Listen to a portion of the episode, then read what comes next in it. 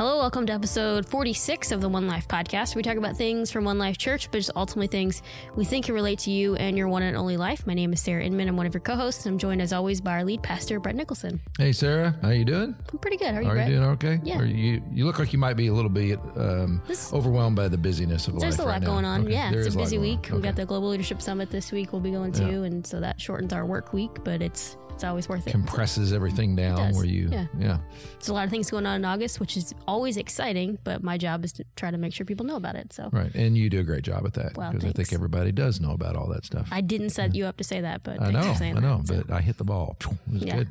and we are, are joined today by our next gen director um, for our student ministry, uh, Amanda Seymour. Hi, guys. How's it going? I'm super excited to be here. Yeah, I'm gonna move this mic closer towards you. Good. Yeah, that's Yeah, better. Yeah, okay. we'll make sure everybody can hear you.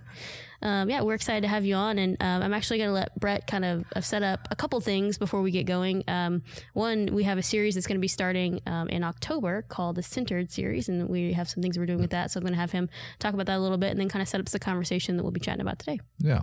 So the centered series is uh, is a matchup to our vision, uh, which we we recrafted. Uh, we brought in a consultant a few years ago to kind of walk us through some conversations and push us a little harder uh, and get us to think more deeply about who we were, what we were called to be. And uh, we came down on our, our vision is to plant is planting churches devoted to changing the secular worldview of the next generation, which sounds a little unusual. I, I I always think of it unusual every time I say it, even though I believe very passionately about it. But we decided if that's going to be our vision statement, we really need to think how can we proactively do that. And one way was to kind of set a baseline for what that means and what it is uh, for our church. And so what we're doing is a series unlike we've ever done before. We want, we're going to do adults all the way down to little kids, and that includes students and middle school students, high school students, and we're all going to be studying the same material just to get our head around first of all the concept of worldview. Period, just exactly what it is and how it functions and why it's important to know it and uh, and how it functions in uh, culture today. So as we're leading up to that, uh, between now and October twentieth, uh, we're we're really talking about transitions in life. But uh, as th- we're sitting on the other side of the weekend, where in our country uh, we had one mass shoot- shooting that happened on. Saturday at Walmart in El El Paso, and those always hit me hard. Uh, and this one hit even harder just because the the count kept going over. Oh, uh, the death count kept going up over the day. But then um, myself and everybody else woke up the next morning to one that happened in Dayton, and so it was just kind of emotionally rocking. And anytime those kinds of things happen, I, I know people are thinking about it whenever they come in, and I was thinking about it big time when I woke up. It was when I went to bed, and I just I, I couldn't ignore it and just go with uh, plan the plan as we had had it. And so uh, I I made some comments, uh, about ten minutes worth of comments uh, before I started the main message uh, uh, at our Sunday service. I wasn't alone in that. I saw other friends. Ministry friends from around the country did that and to me it was a marker of the conversation we were having anyway. We're talking about transitions to the next generation, and that's why we're doing the worldview thing. And I think uh, this generation is marked in the same way other generations have been marked by things, whether it's 9 11 or the boomers were marked by the JFK assassination and all the things that went on in the 60s. I think this generation is increasingly marked by this whole crazy and very deeply disturbing trend of the mass shooting thing. Uh, and we were talking beforehand about some of this stuff. So I want to talk a little bit about that and just as a phenomenon and just kind of let us emote out a little bit. Uh, but then also, uh, and one of the reasons we invited Amanda was to talk about its impact on young people. And then there's also some general observations that she's made over the last couple of years as she's been interacting with our middle schoolers and high school. She's got a lot of uh, insight that many of us as parents, especially, would like to know. Uh, but the first thing is, you know, we were saying before before we we started. Uh, one of the things that rocked uh, rocked me anyway about this this one, I think others as well, was the fact that it happened at a Walmart, and nearly everybody's, even those of us that don't even like to go to Walmart, end up at Walmart because you know Walmart has everything. It's just a part of our national life, and you everybody's been to Walmart. We walk in and out of that, and uh, and that has been invaded upon, and other places have too. Sarah, you were saying that um, you don't go to the movie theater without thinking about this, yeah, these things. Yeah, absolutely. Um, but before I talk about that, I do want to highlight um, that you mentioned your talk that you said before the service. If you want to go watch that, you can find that on our Facebook page or on our Instagram Instagram page, One Life Church.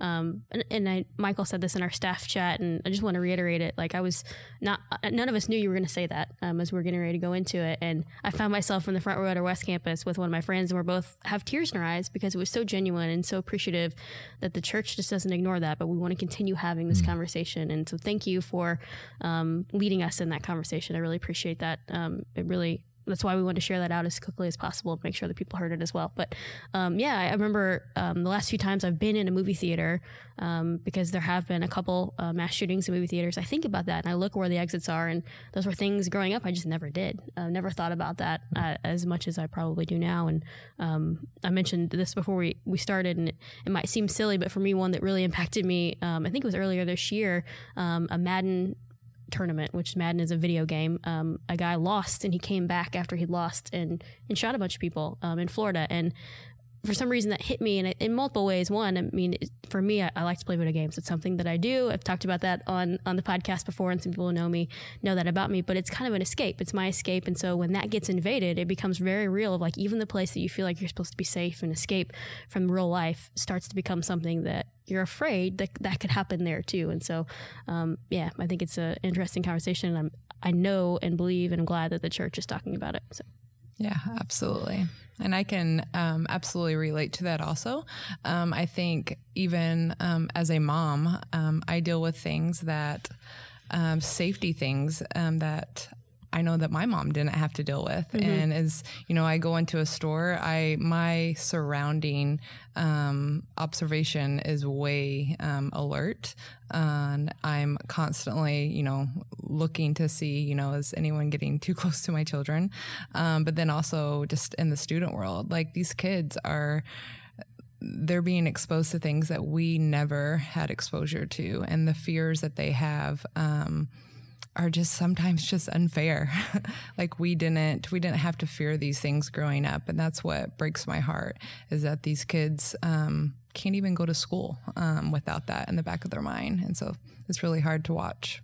Hmm. Yeah, it's kind of kind of moved because my wife and I talk about this. You know, I'm in my 50s, so I, I, remember the day when mom would basically say, "Well, be home, but you know, in time for dinner," and and we would go out and ride our bikes and ride everywhere and do all kinds of things that mom didn't know were going on, but uh, but she I don't think she considered it a safety issue at all. And then over time, we've noticed we thought about when we were raising our own kids. There's no way in the world I would just say be home by dinner and just let them ride their bikes out in the city and just go wherever they wanted to go. So that changed. But now the places that were traditionally safe havens, like schools and movie theaters and gaming places, have become uh, uh, unsafe.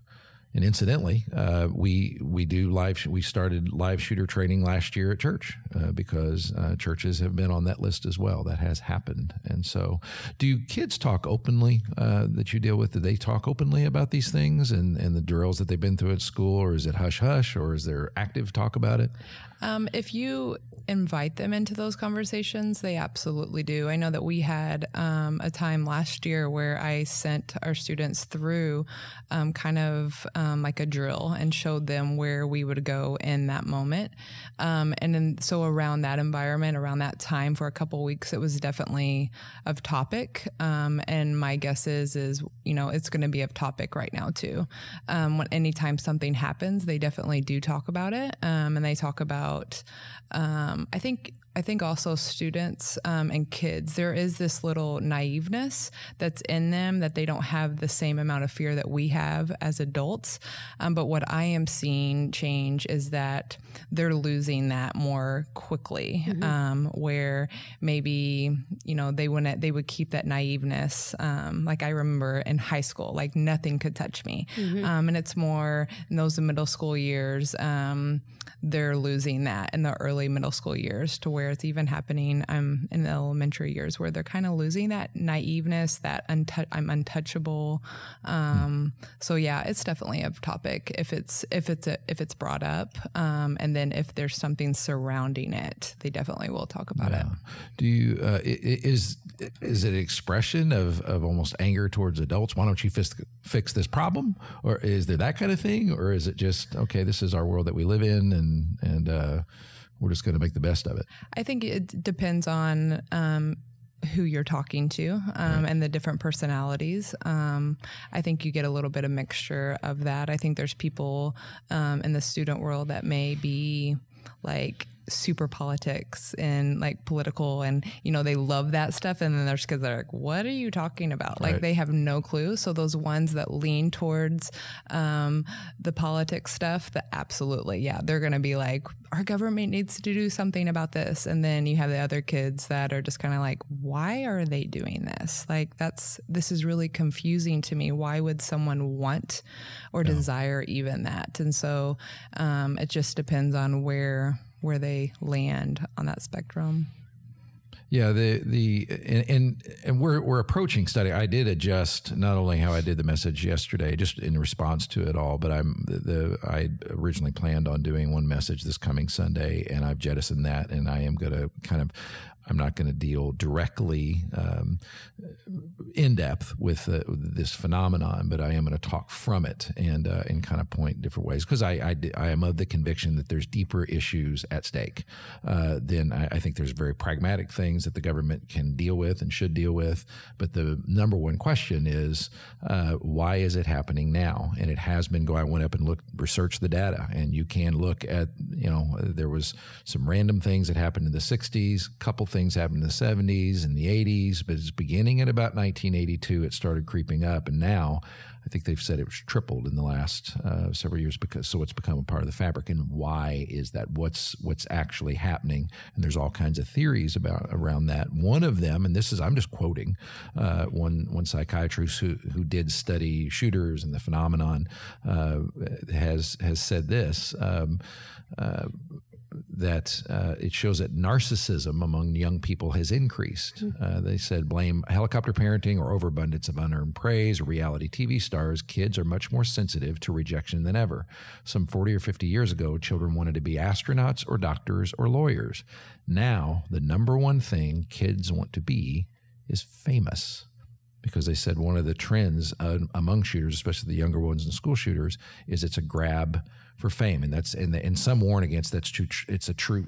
It's a trite way to think of it, and you can't just kind of say it's all that thing. But I wondered, you know, have you seen kind of that kind of discussion? And it's not an indictment on, on the kids. It's just their ambitions change based upon what actually it's, I blame the adults, but what, what, we honor. We honor fame mm-hmm. above maybe over substance. Uh, have you seen any of that? I don't want to put words in your mouth or anything. Oh no, yeah. absolutely. Um, and I, I think so much of this ties, if you, if you know me, you know that I have this love hate relationship with technology and phones and, um, and I think a lot of that stems from that, from YouTube, from um, Instagram, from those like that desire, like you said, of wanting to be famous. Mm-hmm. And these kids just want, they want to be known, they want to be loved. They, and that's, we've all, we were built that way. That's how God created us. We are, we want that. And, but it's, we have these devices, sorry, we have these devices now where they have this opportunity to be famous 24 hours a day. Um, and so I think a lot of that um, stems from from that, from wanting to be um, seen by everyone. And then if they they may become, you know, some YouTuber. And I, we've heard we've talked to kids and we've asked them, "What do you want to be when you grow up?" And they do. They say a famous YouTuber. Yeah. And I'm like, really? yeah, yeah like, I don't know yeah. how to answer that. Like, I'm not going to go to school. Like, I'm not going to go to college. I'm just going to be a famous YouTuber. And I'm like, okay, how do you respond And they genuinely believe that that is some, not only something that they can do, but that they will do. Yes. I remember a couple years ago, I had some high school girls that two of them said it in our group going around. I'm like, And we kind of made a joke about it at the time, but then you start looking at one, you see a lot of these kids that are, um, or they go on like a Dancing with the Stars, and it's here's a YouTube sensation is now on Dancing with the Stars, and then their most favorite people, these girls at least at the time, two of them were people that they had just knew from Instagram. Like that was it, Instagram and Vine. Vine's dead now, but it it was something like that. Like not only are they looking up to people that are that, they want to become that because they think it's very attainable. They just turn on a camera and people will start watching. Yeah, and why not them? Yeah, I mean, why it's, not? It's because it does happen to other people, and so you can see the appeal of it. I mean, I can sit here in my bedroom and do something, and there you go. I've, Right.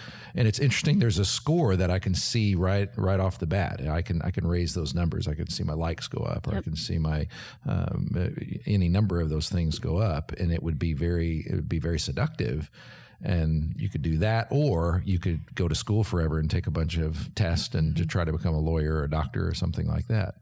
Yeah, It's, uh, yeah, it's it's a crazy world. I think these um, these kids, we are just tipping, um, just the tip of the iceberg of what they are being exposed, and they have all they know um, is phones. All that's that's all they know, and um, us as adults, as their parents, also we we're not experts at it yet either. So we aren't able to train them, and I think that there is this movement in that.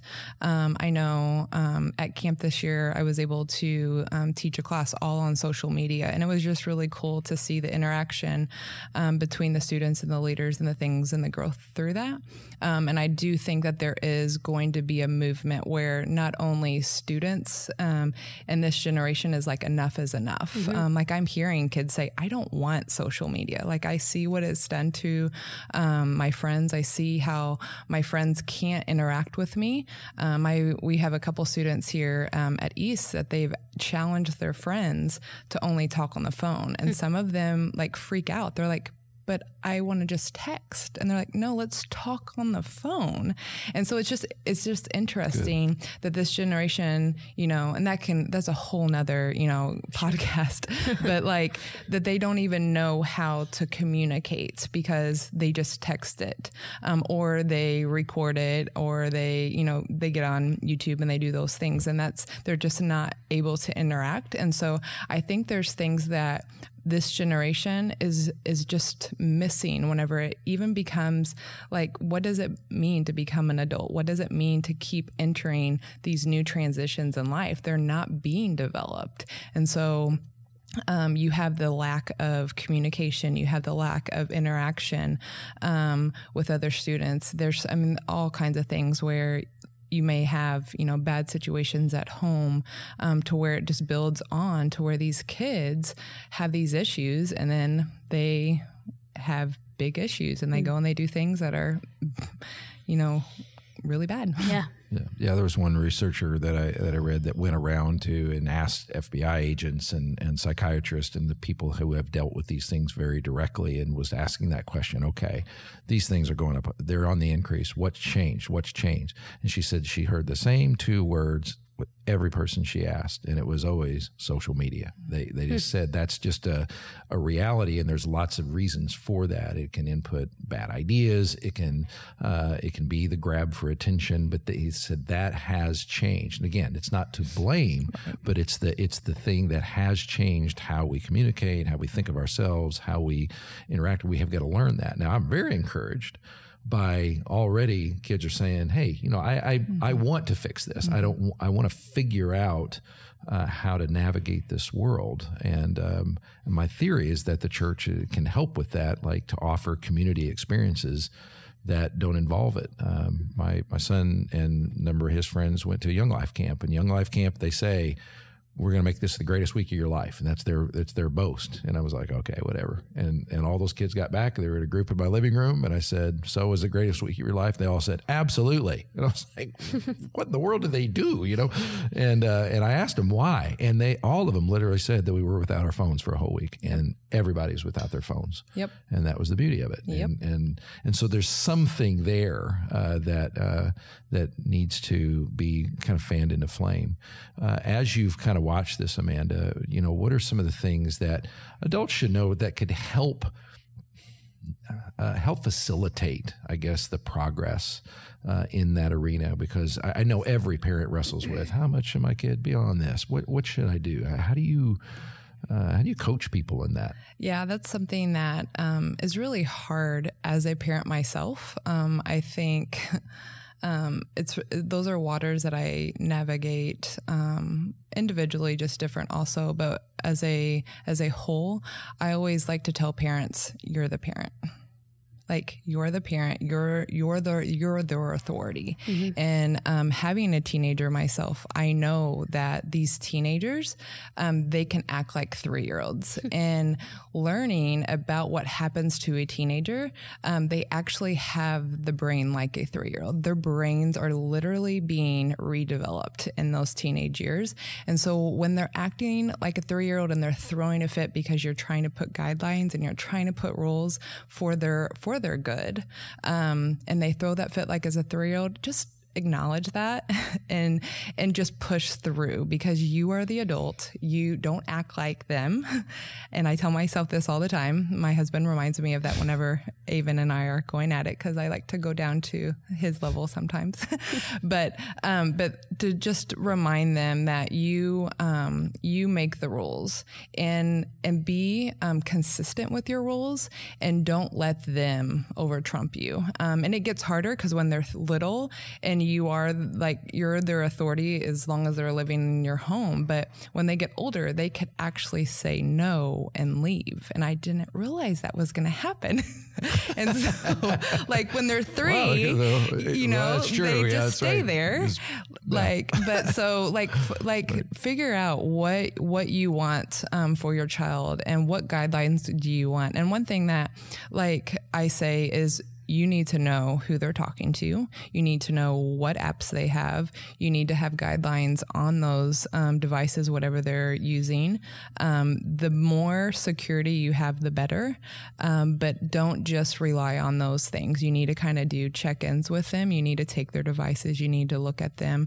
Um, and there's been studies that have been shown from um, a student, um, the ages of 12, and I might get this a little wrong because I don't have the data in front of me, from a, ages 8 to, well, no, that's preteen. So say 13 to 17. If you, um, on that age, majority of students spend nine hours or more on their phone nine hours. Nine? Nine hours. And if you look at that um, and you take that down and you look at statistics of what happens to these teenagers when their brains are being redeveloped, when they have, you know, their job right now is to go to school, when they have all these other responsibilities, um, and they're spending nine hours of just constant things being thrown at them like what does that do to them? And if you just take that down from to one hour a day versus five hours a day so that five hour period is still lower in the percentage of the nine hours but you take it um, and you compare it from one hour to five hours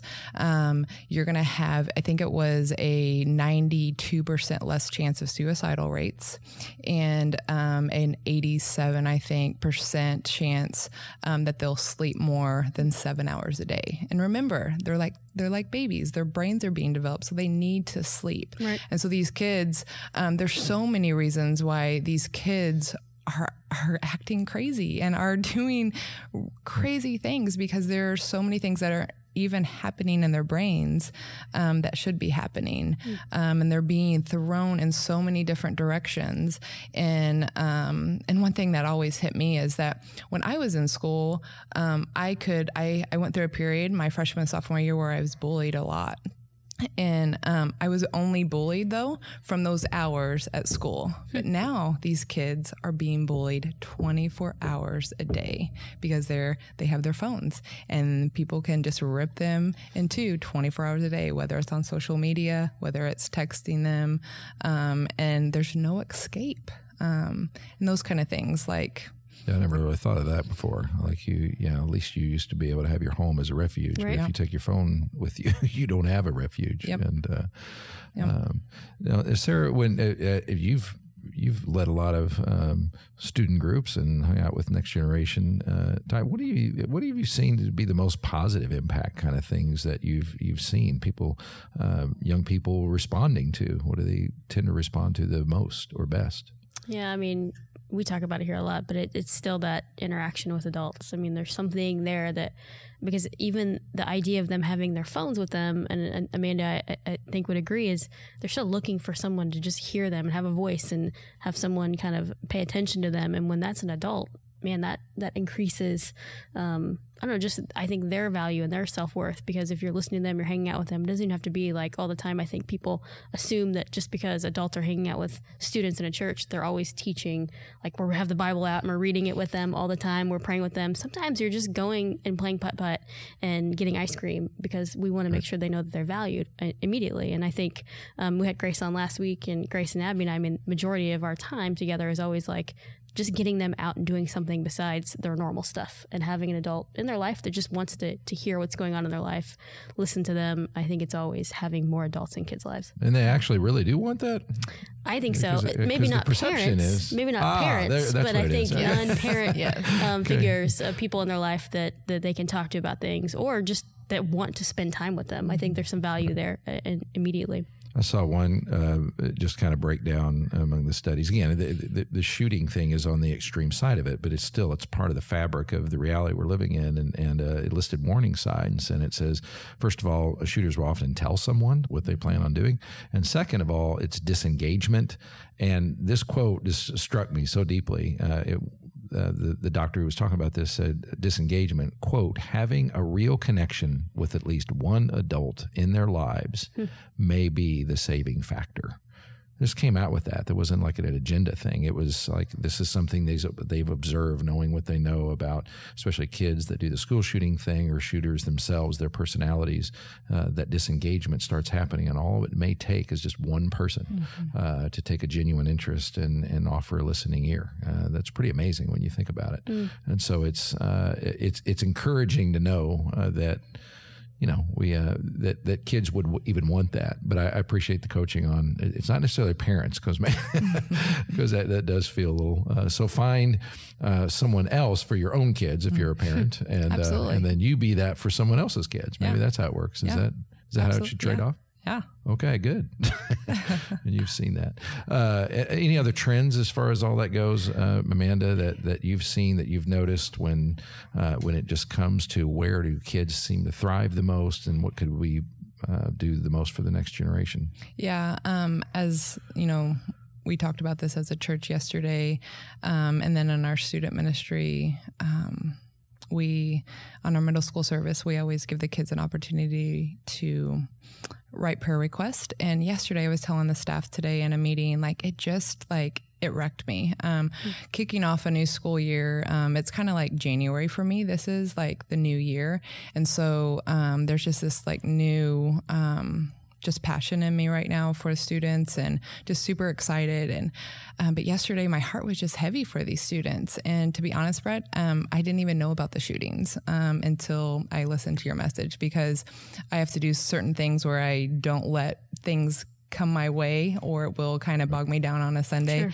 And so I didn't know about all this, but the students were just heavy on my heart. And um, as I was reading through the prayer request, um, we weren't even teaching on family yesterday. And a lot of times our, their prayer request will kind of mimic what we've taught on. Um, but it was I mean, one after another after another. I think there were like six um, out of 31 students yesterday that prayed um, for their fathers and just prayed um, that one, that they would spend more time with them. There was one there talking about their fathers um, just traveling a lot, talking about their fathers bringing home work, um, stressed, um, and that it just hit me in a new way. And so as I was just thinking about that yesterday, um, and just kind of, you know, I was playing on Facebook or something stupid, and an article came up on the, these shootings, and it was about how 85% of these mass shootings, these um, students or these people um, were fatherless, mm. and their fathers weren't present in their life. And so that just kind of hit me um, in a new way and it just made me um, look at my husband um, and look at all the fathers in this in our congregation at our church. Like, man, like just praying for them in a fresh new way and wanting to encourage um, not only the dads, but um, everyone as a family, like whatever your family unit may look like. I didn't, you know, grow up in that perfect family. So I know as I'm talking to students and talking to families, I want to be sensitive to that, but just surrounding them with um, consistency, surrounding them with love um, and, and support in their homes, um, I think is a huge thing. If we can do that, if we can master that, like I think so much of this stuff would go away. Like if we could just love our families well and I think so much of this would just go away. Yeah, and there really is a lot of data around that, and it's not to make people feel guilty for either not having father, fathers around or for fathers themselves who are, are stressed, but um, never underestimate the Right. importance of that role and Right. the role that you have, and the um, and a lot of times it's very very simple things. If you if you find yourself getting away from being able to spend time connecting with your kids, do something uh, to change that uh, because now I have learned that the time goes pretty fast. And and one thing I've always said that I I never have once regretted any time I spent with my kids but I kind of have regretted the time that I didn't and uh, and so just looking back on things and I know life gets real real busy but you will not regret it. But uh, every now and then I think wow you know what I wouldn't give uh, to be able to go back you know in time and, and just spend that time because uh, and and it has this deeper importance that is surface. if you do the studies on all these things whether it's shootings or just child health and all the rest there's just a ton of data out there that just confirms. That's how God's wired us he's wired kids to have that input from mom and dad and and or at least some adult figure in their life some mentor that kind of thing Right. I would ask you, Brett. I know you talked about this, and you know, I, I know we pointed people to the video, but we have an opportunity here. I mean, if if someone says, "How has the church responded to this?" or, "How should the church respond?" or "What's a step for the church to respond to things like this?" What would you say? when you say things like this you mean like the the crisis of the the shootings and Shooting that sort of thing specifically, yeah. I mean, Yeah, I, the- I think, and I'm trying to process that right now. I, uh, first of all, just the acknowledgement it, it was very fresh, and we've done that kind of thing before. When the uh, the Paris uh, shootings that happened a few years ago happened, I think on a Saturday, and we addressed it on Sunday because I'm just a big believer in what people are walking with in their head uh, is something you need to at least acknowledge. Uh, but then also you have to be honest about if it rocks your own world. If I was standing up there, I had planned out everything. I'd even worked. I'd worked some changes in the day before and Saturday. I was kind of excited, and then all this started happening, and my mind was just taken from it. So the first thing is just acknowledge what's in people's minds, but also acknowledge what's in your own mind. But then the larger thing, I, I'm very concerned, um, and this will be a theme of this coming Sunday. Um, i everything is getting reduced to right versus left in our country now. It, it and this is a very very important issue and something that's critical, but we are taking turns screaming at one another uh, from different philosophical, uh, political standpoints, and therefore the problem doesn't get solved. It just gets reduced to this political argument, and then it goes away until the next one, and then a political argument, and then it goes away. And I just am of the belief that there's much deeper issues, and I think the church, because it's supra political uh, can speak to that hopefully in a different way. And that's my goal. I'm really loo- i'm looking at the scripture and just trying to find okay what would the prophet daniel say about this? What would jesus say about it? What would paul say about it? I mean, what were the, what would the and and I know that people on both right and left, I'll tell you exactly what they'd say about it. Well, you'd be surprised. And I really do see that it's interesting tension and balance on what should be spoken to it. So that's what I'm hoping for. I don't know if that's the right answer or not, but we'll find out. but come Sunday, and I'm going to take an attempt and probably make every single person mad. Uh, nah. yeah, we'll see. Uh, everybody but you. Yeah, I'll still be here. We'll find out. Yeah, that's right. No, what we'll do is podcast next week will be about the real response uh, to see if Sarah and I are still speaking to each other. We'll see. I don't know. yeah, that's right. We'll No, see. it'll be a really and awkward it'll be podcast. It I'll really, talk to really the guests. will. Like, will you tell Brett that I said? that's right. Um, well, we're kind of at the at the end of time. I don't know if you had anything else you wanted to kind of close out with. Um, Yeah, I, and and I, I'm asking one lifers. Uh, we one of the things I am thrilled about is that uh, this this whole thing served as a catalyzing uh, fire uh, for me, especially, but I think uh, others uh, in our congregation as we're shifting over our attention um, for the next generation and really trying to pray and be a lot more. Um, to acknowledge our country and, and what's going on there. And I really do feel called to pray, but we were already planning on doing that. We were planning a fast and prayer leading up to October 20th that I'm going to invite everybody to do. Uh, but in the same way uh, that we, we kind of saw a catalyzing moment in the miserable city tag that Evansville had a few years back, uh, we prayed around that. But this one is the same way. And I'm hoping to see great things because our, our city has seen great answers to prayer, and Evansville's mm-hmm. doing better than I've ever seen it. Still got a lot of challenges, but I'm hoping that will happen for the country and for the next generation as well. Awesome. Thanks, Brett. Well, you're welcome. And Amanda, because um, we have an opportunity to say this year, and uh, one, I'm excited that you came on. It was kind of a last minute, so thank you for coming in and having this conversation with us. But I think it's always an opportunity for us and, and for me personally to say that you're doing a great job, oh, and that um, I do value the next generation, value students for a long time, and I'm excited more than ever that you're part of leading our next generation here at One Life. So thank yeah. you for for doing everything that you do. Thank you. It is a true honor, and it's a blast. Good good, good. Um, guys, we would um, love to have your feedback. Any any thoughts that you're having, email us here at the podcast. You can email us at podcast at onelifechurch.org. Um, and we just having a conversation together is what all we want to do here on the podcast. So we'd love for you guys to share this out. Um, and for anyone that maybe maybe um, is still processing these things as well. So thank you so much for listening, and we will see you guys next week. Thanks for listening to this week's episode of the One Life Church podcast. If you enjoyed the episode, go ahead and subscribe. That way, you'll get an alert anytime there's a new episode. If there was something that you heard that you really want other people to know, share it out on social media. You can use the hashtag OLPodcast. To ask us a question here at the podcast, you can email us at podcast at onelifechurch.org. I'm one of your co hosts, Sarah Inman, and I produced this episode. Our music is produced by Micah Robertson and Ben Brock.